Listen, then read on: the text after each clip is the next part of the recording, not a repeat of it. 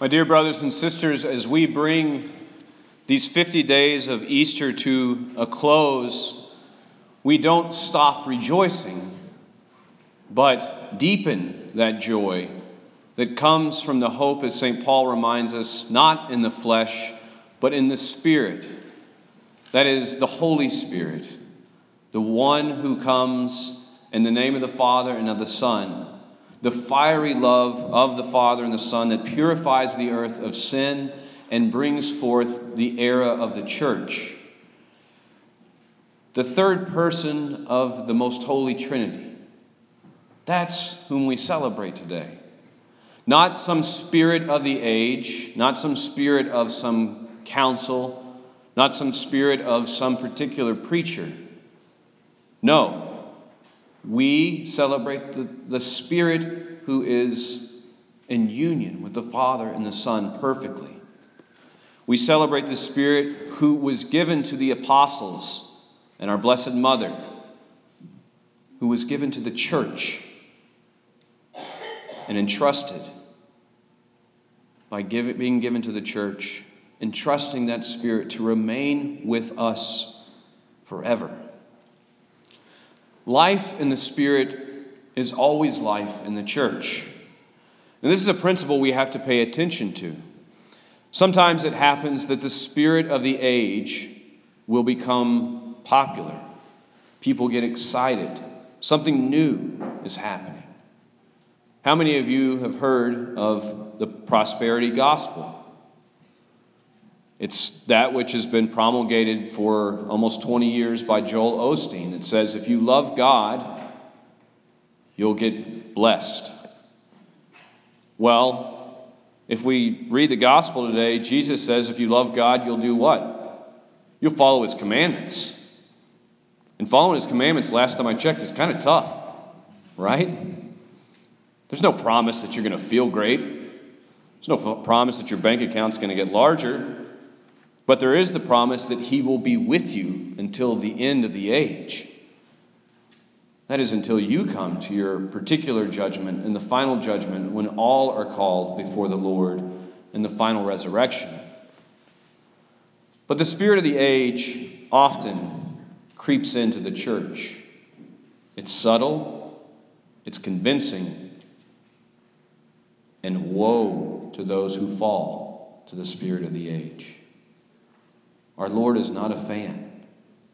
He doesn't look upon it with great kindness. No, he had great and harsh words to say to the, to the priests of his age who were making his temple a marketplace. He had great words of chastisement to the doctors of the law who preached something totally different from what they lived. And let's not beat around the bush. I don't think he'd be real happy with the leadership in the church these days. He'd probably be casting us out, driving us with a whip. And thank God he would. Because there's no room in the church for the spirit of the world. St. Paul is very clear on that. Now, when he says the flesh, he doesn't mean that all flesh is evil. We know that. God created the world and said that it was not just good, but that it was very good. And the enjoyments of food, of good wine, the enjoyments of friendship that come through our body, the enjoyments of playing games with our friends, these are not evil things. But when we focus solely on our flesh, what happens? We become consumed we become consumed by the world because we lose sight that we're not made for this world, but for the life of the world to come. And so it's important to pay attention. Which spirit are you listening to? The spirit of the Lord is called the truth, he's called the light. And as you all know, light dispels darkness and it reveals something that may be hidden. And the truth is the truth. There's not room for ambiguity, there's not room for gray. Because truth is truth. Either it is or it is not. But when we buy into the spirit of the age, the spirit has different names, like the accuser.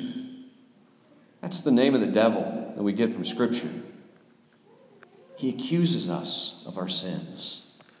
He calls us by our sins, unlike our loving Father who calls us by our name, even in our sinfulness. Another name for the devil is the divider. And think of what happens when we pay attention to the spirit of the world. Does it bring unity or division? Does it help me to know myself better?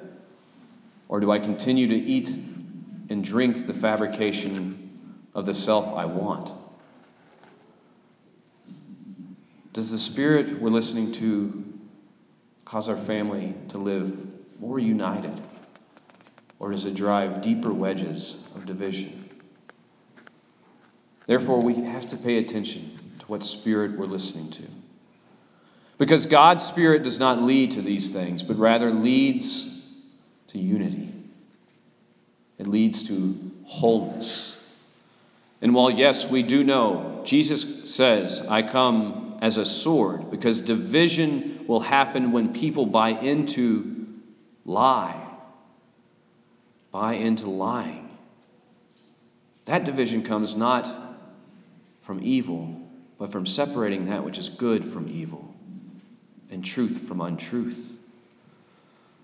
So the fruit of the accuser, my dear friends, is division. And when we pay attention to the world around us, it seems division has grown by leaps and bounds. We're sold a lie that says we're more united than ever. No, pay attention. We're more divided than ever. We may be more connected in theory, but are we truly one? As Jesus prayed before he suffered and died for our sins. This is the question that comes up again and again as we pray these great days of Easter and Pentecost. That prayer of Jesus in John chapter 17, right before he ascended, right before he was crucified and died, he prays that we may be one, that we may receive the Father whom he has come to bring into the world. And so, if you and I are truly temples of the Holy Spirit, which we say we are through our baptism and confirmation, we are deepened in the life of that Spirit who comes to unlock the grace of the Father in each of us. To heal, to guide, to teach. All of this in service to the world. Because our Lord knows the brokenness needs healing and guiding and teaching. And He reveals Himself through the church as He gives His Spirit to His bride. And so let us remember that maxim life in spirit is always life in the church. And if you're tempted to leave, know what you're leaving. You're leaving what God founded to get you to heaven. If you're tempted to say there's a better church out there, there's certainly better people and certainly better leadership. But do they have the fullness of the truth promised by Christ, instituted in each of his sacraments that give us grace to live this life to the full? Dear brothers and sisters, it's not a time to abandon, it's not a time to give up hope, but rather it's that time, just as the apostles in fear and trembling received the tongues of flame, the spirit of light and truth. It's time for us to pray, Come, Holy Spirit, and renew the face of the earth.